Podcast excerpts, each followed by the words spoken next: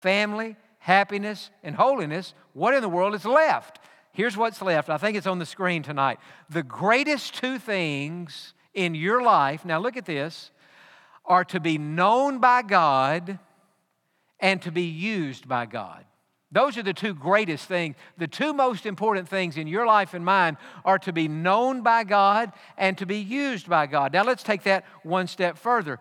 We are known by God through our faith, and we're used by God if we are usable. Now, we're going to be in Numbers, not yet, but in just a minute. But before we open our Bibles to Numbers, let me give you a Bible verse that you can write down tonight that illustrates the fact that we're known by God from our faith. Nahum chapter 1, one of the greatest verses in the Old Testament, verse number 7. Nahum 1 7. And the Bible says this The Lord is good. Say that with me. The Lord is good. And then listen to the next phrase a stronghold in the day of trouble. Say that. A stronghold in the day of trouble. Listen to the next phrase. And he knows those who trust in him. Say that with me. And he knows those who trust in him. So I'm saying to you tonight, the two greatest things in life, number one, are to be known by God. How, how are we known by God? You say, well, God just knows everybody. Well, God knows everybody in a general sense, but I'm talking about a relationship with God. At the final judgment, we read in the Sermon on the Mount that many people will stand before God and they will say to God, God, look at all the good things I've done. Look at all the sermons I preached. Look at all the demons I cast out. Look at all the, you know, they might say, Look how holy I was. And God will say to them, Depart from me, I never knew you.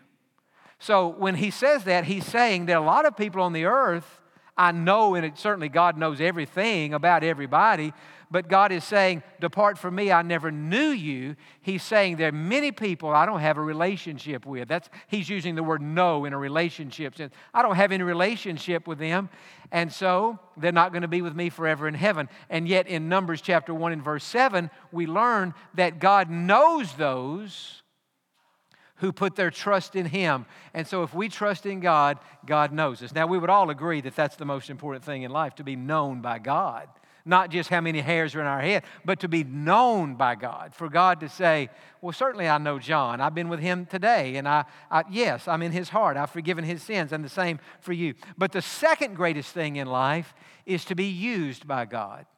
Not just to be known by God, but to be used by God. And God uses people whom he finds usable. Now, common sense tells us that's bound to be true. I mean, God's not going to use somebody who is unusable. And if God ha- looks down from heaven and he sees somebody whom he already knows, and he sees that that person is usable in his service, what will God do? God will use them in whatever way He chooses to use them, either a public way, a private way, a big way, a small way. Hey, nothing's really small if God's in it, and so we want to be used by God. So, that said, tonight, please open your Bible to the book of Numbers in the Old Testament. And we're going to be in Numbers chapter 11 and 12 tonight. As I think about all the people in the Bible whom God used, and He used a lot of different people to do a lot of different things, it would be difficult to find anybody that God used more than Moses. Now, maybe Paul in the New Testament, maybe Peter, maybe, maybe David, but if you're making a list of the top five people in the Bible that God used, I think we would all agree that Moses would have to be on that list. And in Numbers chapters 11 and 12, we see some of the qualities that Moses had in his life that made him usable. And so before we get into these, I want to ask you tonight a general question.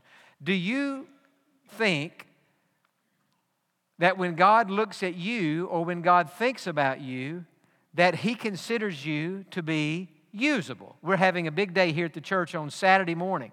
This Serve Saturday, 400 plus people, maybe it'll be 500 people who are going to show up on Saturday morning at 8:30, and we're going to go out into the community and and try to serve people or try to help people.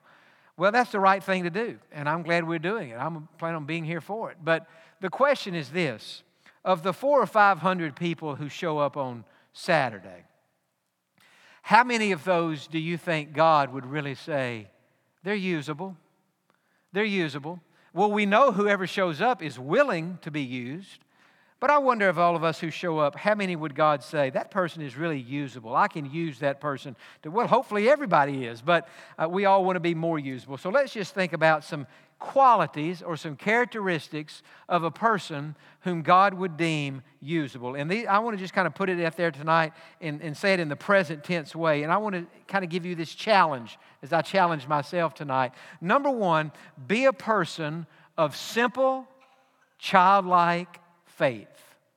It seems like the people that God uses the most are just the people who have a simple, childlike faith. That is, when God says something, they believe the promise of God, whether there's any proof or any evidence that that promise is going to be true in their particular life. They just read the Bible, they hear a word from God, and they say, I just believe that. I just have a very simple childlike faith. Now, in Numbers chapter 11, here's the situation. The Israelites have been complaining because they're tired of eating manna. They've been eating manna out in the wilderness, in the desert, for a long time. This kind of like a wafer, a little cracker. And they're tired of it, and they wanted some meat to eat.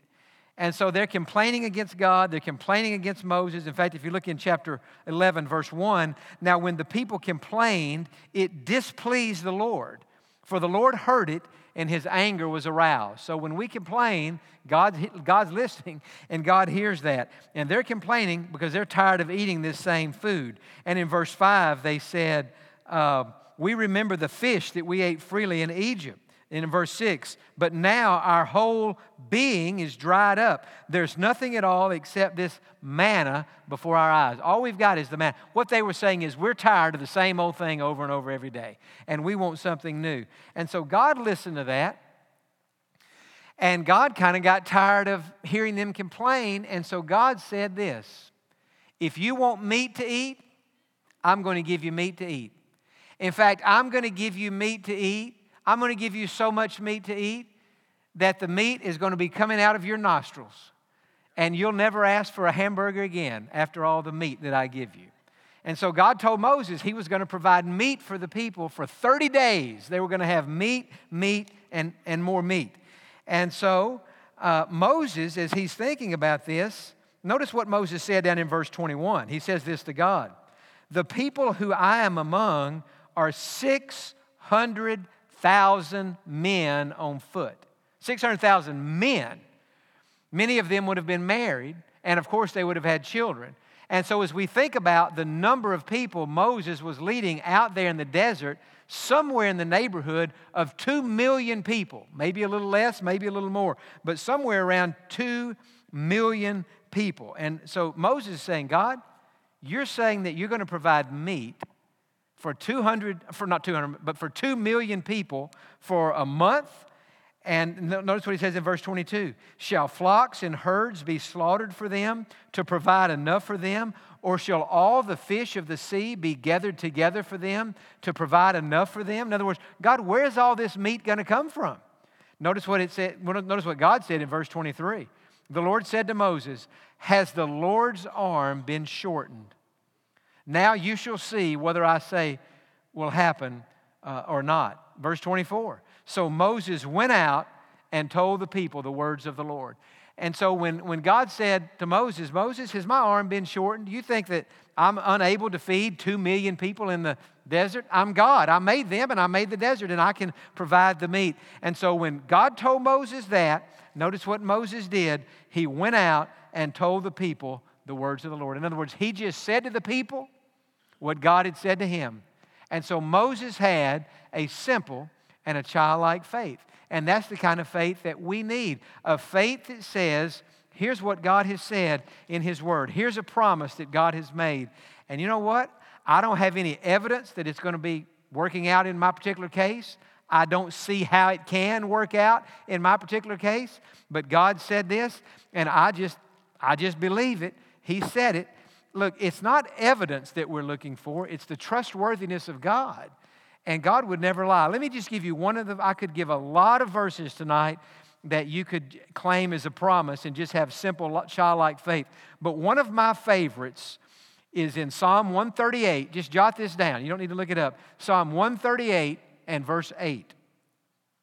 And that verse says, The Lord will perfect that which concerns me. Say that with me. The Lord will perfect that which concerns me. And I wish you could see my Bible tonight, and I know you can't.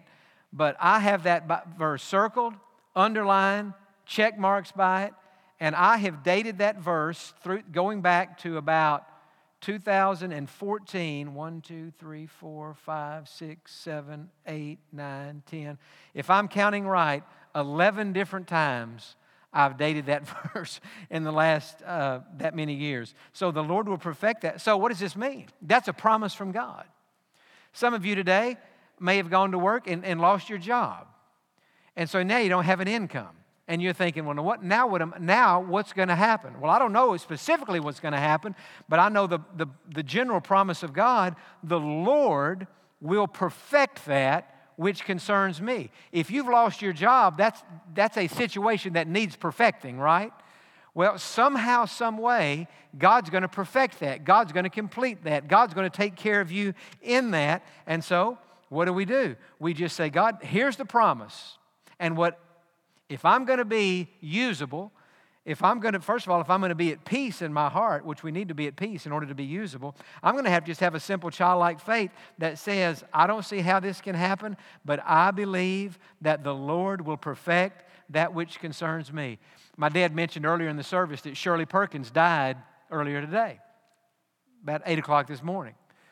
I saw Shirley on Monday afternoon, and I'm sitting there talking with her and she knew she was coming to the end. Now, she or I, neither one knew it was going to be this quick, but she knew she was coming to the end. And she said, Jon, I know that before too long I'm going to be in heaven. And she said, You know, I just can't wait till I get up there and I'm going to see Jesus. And I'm going to see some of my, my family who's already gone on. And I'm going to see, and she starts just describing all the things. I'm going to just see that the entire heaven experience is just going to be mine. Now, how did she have that? How did she have that faith? Well, the only way she could have had that faith is just to believe the, the promise of God. I read a verse in my Bible this morning after I talked to Les. He called and told me that she had passed, and I was reading my, just having my Bible reading this morning. Listen to this verse out of Psalm 49 in verse 15. But God, the psalmist said this, but God will redeem my soul from the power of the grave, for he shall receive me. Well, if you lose a loved one, that promise right there, uh, or if you're about to die yourself, that promise right there is, is all you need. God will redeem my soul from the power of the grave, for he will receive me. And so, what I'm saying is, the first thing we need to have is just a simple faith. God said it. I don't understand it. I don't see it. I, it doesn't seem like in this particular case that this is going to be true, but God said it. Romans 8 28, all things for good. I don't see it.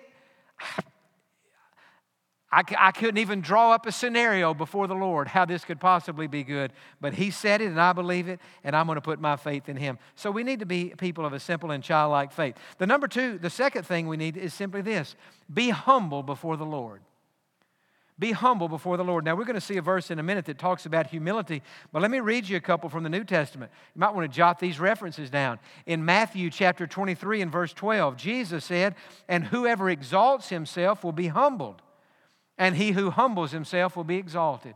That is, if we exalt ourselves, God will bring us down. But if we'll humble ourselves, God will lift us up. 1 Peter chapter 5 and verse 6. Therefore, humble yourselves under the mighty hand of God, that he may exalt you in due time. It is a biblical truth that God resists the proud, that God stiff arms the proud, that God doesn't use the proud, but he gives grace to the humble. And so we want to be humble before the Lord. Now, in Numbers, look now in chapter number 12 and look at verse 3 because we have one verse here. It's in parentheses in my Bible, but this little parenthesized verse gives us a tremendous insight into Moses.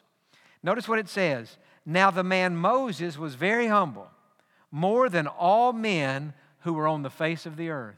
So here's a man and we're going to see it in a minute. God spoke to him face to face. He wrote the Ten Commandments. He parted the Red Sea. I mean, God parted it, but it was through Moses lifting out that rod that the Red Sea was parted. He performed all those miracles in front of Pharaoh, all those plagues that came on the Egyptians. Moses was the man. And yet we read here that the man Moses was very humble, more than all men who were on the face of the earth. There's something about humility that attracts the presence of God in a person's life. And there's something about pride that turns God off. You remember the parable Jesus told in Luke chapter 18 about the two men who went to the temple to pray that day? And the first man was a religious man, a Pharisee, a religious leader. And he said, God, I thank you that I'm not like all these other people. I fast twice a week and I tithe all my income. He was telling God how holy he was because to him, holiness was the most important thing. And he's just thinking, God, God, I thank you I don't commit adultery and all these terrible sins. I just thank you, God, I'm not like these other people. Well, he finished his prayer, and then a sinful man got up, a tax collector got up to pray. And he was so convicted by his sin that he couldn't even lift his eyes up to heaven. He bowed his head down and he beat his chest and he said, God, be merciful to me, a sinner. And Jesus said, I tell you the truth. This man, that second man, went home justified. He went home saved. And the other man just went home. The Pharisee, the religious guy, just went home. He didn't go home forgiven because he had exalted himself, bragging on how holy he was. And God disregarded that prayer. But this humble man who humbled himself, God exalted. So there's something about humility. When we humble ourselves before the Lord, God will exalt us. If we exalt ourselves, God will humble us. It's a very, if you think about that, it's a very sobering thought it just makes you never want to brag on yourself or say anything that you accomplished or anything that you ever did because it's, it's really not good in the, in the ears of God. Last week, of course, I did the sermon about being thankful for people in our lives that have been a blessing to us, and I used as my example Dr. Charles Stanley. And uh, I think he's just a tremendous example of the point I'm talking about now humility. And I came in the service just a moment late tonight. I was finishing up a, a funeral meeting just before the service, but uh, I don't know if my dad mentioned, but I'll, I'll mention if you want to be blessed, go to the website of First Baptist Church Atlanta and watch the celebration service of Dr. Stanley's life this past Sunday night. It's one of the most, if not the most, amazing services that I've ever been in. Not only did they have the room was packed and the choir and orchestra, but the guest speakers live in the room, David Jeremiah, Franklin Graham, video tributes by Chuck Swindoll and Tony Evans. They went to the Brooklyn Tabernacle that led by Jim Cymbala and his wife Carol. Church was packed, and the Brooklyn Tabernacle sang a song in memory of Dr. Stanley. And then they went, the camera went back to Atlanta, and First Atlanta sang the same song. It, it, that service was so amazing. It, it's, the, it, it's one of the closest things I've ever seen to heaven on earth because you just had people in Brooklyn, Dallas, San Diego, Atlanta, and they're all coming together. And it was just a powerful service. So, Dr. Stanley's still very much on my mind. Well, last week on the In Touch Twitter page, they showed a picture of something that I had never seen. And I want to show you the picture tonight because I, I think it, a picture is worth a thousand words. That is the prayer closet in Dr. Stanley's house. And you can see almost like a cot there. It, that may be a cot covered with a blanket. And you see at the foot of that, he had a towel, like a small blanket, where he would kneel to pray, and then the cot where he would pray. And when I saw that picture, I thought, well, that's the secret of the whole thing. Uh, a ministry that a man God used in an absolutely unbelievable way but the prayer, the secret place. And you know, the interesting thing to me about that picture when I saw it is that Dr. Stanley had never shown that picture. They didn't show that picture after he had died, which it further illustrates my point of humility. You know, some of us, if we had a prayer closet like that, we'd want to come out here and show everybody our prayer closet and tell everybody how humble we are, right? And how much we pray. But like I had a seminary professor tell me many years ago, the moment you become aware of your humility, you lose it. If you think you're humble, you're not. If you're taking pride in your humility, I mean, think about that. You're taking pride in your humility. And so I think that's why I mean, he, would, he could have shown that in, in, a, in the right spirit. And there were plenty of times he talked about his prayer closet and pray. I'm not saying we can't share where we go. I'm not saying we can't do that. But I'm saying you have to do that in the right spirit because if it's flaunted or we try to show off uh, anything about it that, that's that personal. You, you can share it, but you just have to be careful. We have to be humble before the Lord. Number three thing that I think it takes in order for us to be usable not only faith and humility, but we have to be content with our assignment in life. And I would encourage you, whatever your assignment in life is, it may not seem like a big deal, but I would encourage you to be content in that assignment. Now, in Numbers chapter 12, look in verse 1. Then Miriam and Aaron spoke against Moses because of the Ethiopian woman whom he had married. So Moses and Aaron and Miriam are siblings. Miriam is the sister. And Moses had married a girl from Ethiopia. Well, they didn't like that. And so now they're criticizing him because of their uh, sister in law. For, and then verse 2 So they said, Has the Lord indeed spoken only through Moses? Has he not spoken through us also? And the Lord heard it. And so at this point in the journey, Moses' brother and sister are thinking, We bet heard all of Moses we want to hear. Moses, the great leader. Moses, the man of God. Moses getting the Ten Commandments. Moses parting the Red Sea. Moses, Moses, Moses. Well, what about us? We've done some pretty good things too. And what does that indicate? It indicates that they were not content with their position in life, with their assignment in life. They, they were jealous of Moses. And you know the thing about jealousy, there's a lot of jealousy in the world today. And sadly, there's a lot of jealousy in the church and a lot of jealousy amongst Christian people. And, you know, that's just bad. That, it should not be that way. One of the things I pray six days a week is that, that I would be free of any jealousy or envy of anybody else because, listen, we should rejoice over other people's blessings, not resent other people's blessings. Amen? And yet, jealousy, th- these siblings were obvious, obviously, they were jealous over, over Moses and it just rubbed God the wrong way. They were not content with their assignment in life. And you know, as I think about that, our, I say our assignment in life. And you say, well, now, Jon, I don't know that I have an assignment in life. I'm not a missionary or a pastor or a teacher or a Sunday school class, something like that. Well, you still have an assignment. We all have assignments within our family and circle of friends and where we work, an assignment to serve the Lord and to represent Him. And so I would encourage you to be content with your assignment in life. And the only way to do that is to be content with your relationship with the Lord. Because if we're content with God, we can be content with whatever He has called us to do. And then the fourth quality we need is simply this pray for those who speak against you. Now, notice how Moses did that. In verse number four, notice what it says. Suddenly the Lord said to Moses, Aaron, and Miriam, Come out, you three, to the tabernacle of meeting. So the three came out. Then the Lord came down in the pillar of cloud and stood in the door of the tabernacle and called Aaron and Miriam, and they both went forward. And he said, Hear now my words. Is there a prop- if there is a prophet among you, I, the Lord, make myself known to him in a vision. I speak to him in a dream. Not so with my servant Moses. He is faithful in all my house. I speak with him face to face, even plainly, and not in dark sayings or riddles. And he sees the form of the Lord. Why then were you not afraid to speak against my servant Moses? And so God said, I heard what you said about Moses. Why, who is he? And who, why aren't you giving us more credit? And, and God did not receive that very well. Verse 9 So the anger of the Lord was aroused against them, and he departed. And when the cloud departed from above the tabernacle, suddenly Miriam became leprous. So she's a leper now, as white as snow. Then Aaron turned toward Miriam, and there she was, a leper.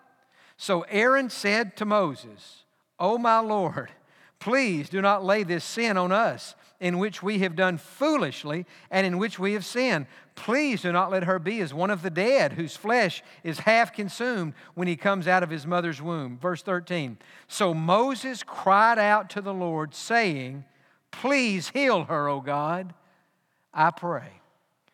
And so, who was he praying for? You say, well, he's praying for his sister. Well, he was. But he was also praying for somebody who had spoken against him. And says to me that when we pray for people who have criticized us, who have spoken against us, who have hurt us in some way, think about this. The first thing that happens is it changes you. You know, I've learned this I can't be mad at somebody I'm praying for. I mean, it's hard to be, it's hard to hold a grudge against somebody that you're asking God to bless. And so, one of the best things we could do in life that would help us with bitterness and anger and uh, is just begin to pray for people that might not like you, and maybe you don't even particularly like them. But as you pray for them, you'll begin to like them. You'll begin to love them, and it'll change how you feel about it. You can't be mad at somebody that you're praying for. And not only that, it honors God. In the Sermon on the Mount, Jesus said, Pray for your enemies, bless those who persecute you. It's an amazing thing. And so it honors God and it blesses the people we're praying for. And so, you know, I think when God looked down at Moses, I think one of the things that endeared Moses to God was he had these qualities. And God knew that Moses was not a bitter man or an angry man. He's praying for his sister, God, for, heal her of this leprosy, forgive her for what she did. She shouldn't have said it, it was wrong. Don't hold it against her. Just like you have forgiven me, forgive her. That was Moses. And there's something about that approach to life that God is, uh, is drawn to. And then the last thing I would say is this if we're going to be usable, we need to refuse to sin to just refuse to sin. Now, I know there's a sense we say, well, everybody sins, and, and we do sin. And sometimes we say, well, you know, nobody's perfect. And that's true, nobody's perfect. But I think sometimes if we're not careful, we can use that as an excuse not to deal with things in our lives that need to be dealt with. So, in the moment of temptation, we need to refuse to sin. Now, go back to chapter 11 and look in verse 31 because God now is feeding these people with quail. They've been complaining, and God's going to give them what they've been asking for. And it says, Now wind went out from the Lord, and it brought quail from the sea, and left them fluttering near the camp, about a day's journey on this side, and about a day's journey on the other side, all around the camp. So there's all this quail. In verse 32, and the people stayed up all that day, and all night, and all the next day, and gathered the quail he who gathered least gathered 10 homers, and they spread them out for themselves all around the camp. But while the meat was still between their teeth, before it was chewed, the wrath of the Lord was aroused against the people. And the Lord struck the people with a very great plague. So he called the name of that place Kibroth Hattaavah, because there they buried the people now, watch this who had yielded to craving. In other words, they had a desire for meat. That was their desire.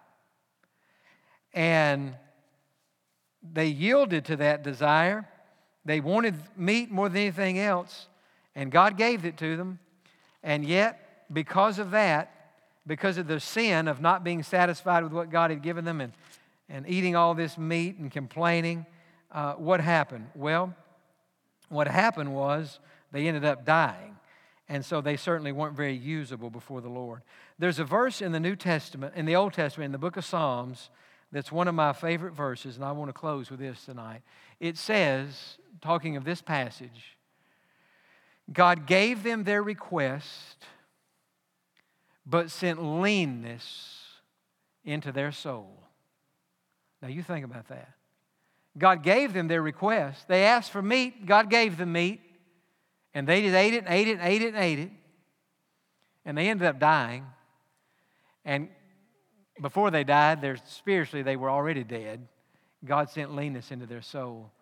I, it says to me, sometimes God does us a favor when He doesn't give us what we have asked for. Amen?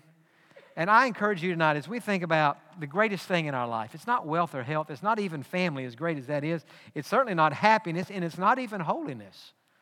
The greatest thing in life is to be known by God. And the second greatest thing tonight in life is to be used by God. And yet, in order for God to use us, we have to be usable. Let me read these again. I encourage all of us tonight let's be people who have simple, childlike faith, who are humble before the Lord who are content with our assignment in life, wherever God has placed us, who pray for those who might speak against us, and who, in the moment of temptation, with the power and help of the Holy Spirit, we refuse to sin so that we can be a clean vessel before the Lord. And Father, I thank you tonight for Moses. I thank you for his example. I thank you, God, he knew you and you knew him, and the two of you spoke face to face. We ask that you would speak to us that way. But God, I pray that you would help us to be usable, clean vessels in your sight. Now, with your head bowed and eyes closed tonight, if those are some of the prerequisites for being used by God, if that was a test that I just gave tonight, how did you do on that test? How did you do on that test? Well, we can all do better. And Father, I pray that you will help us to do better. Help us to be usable vessels in your sight. In Jesus' name we pray. And all the people said,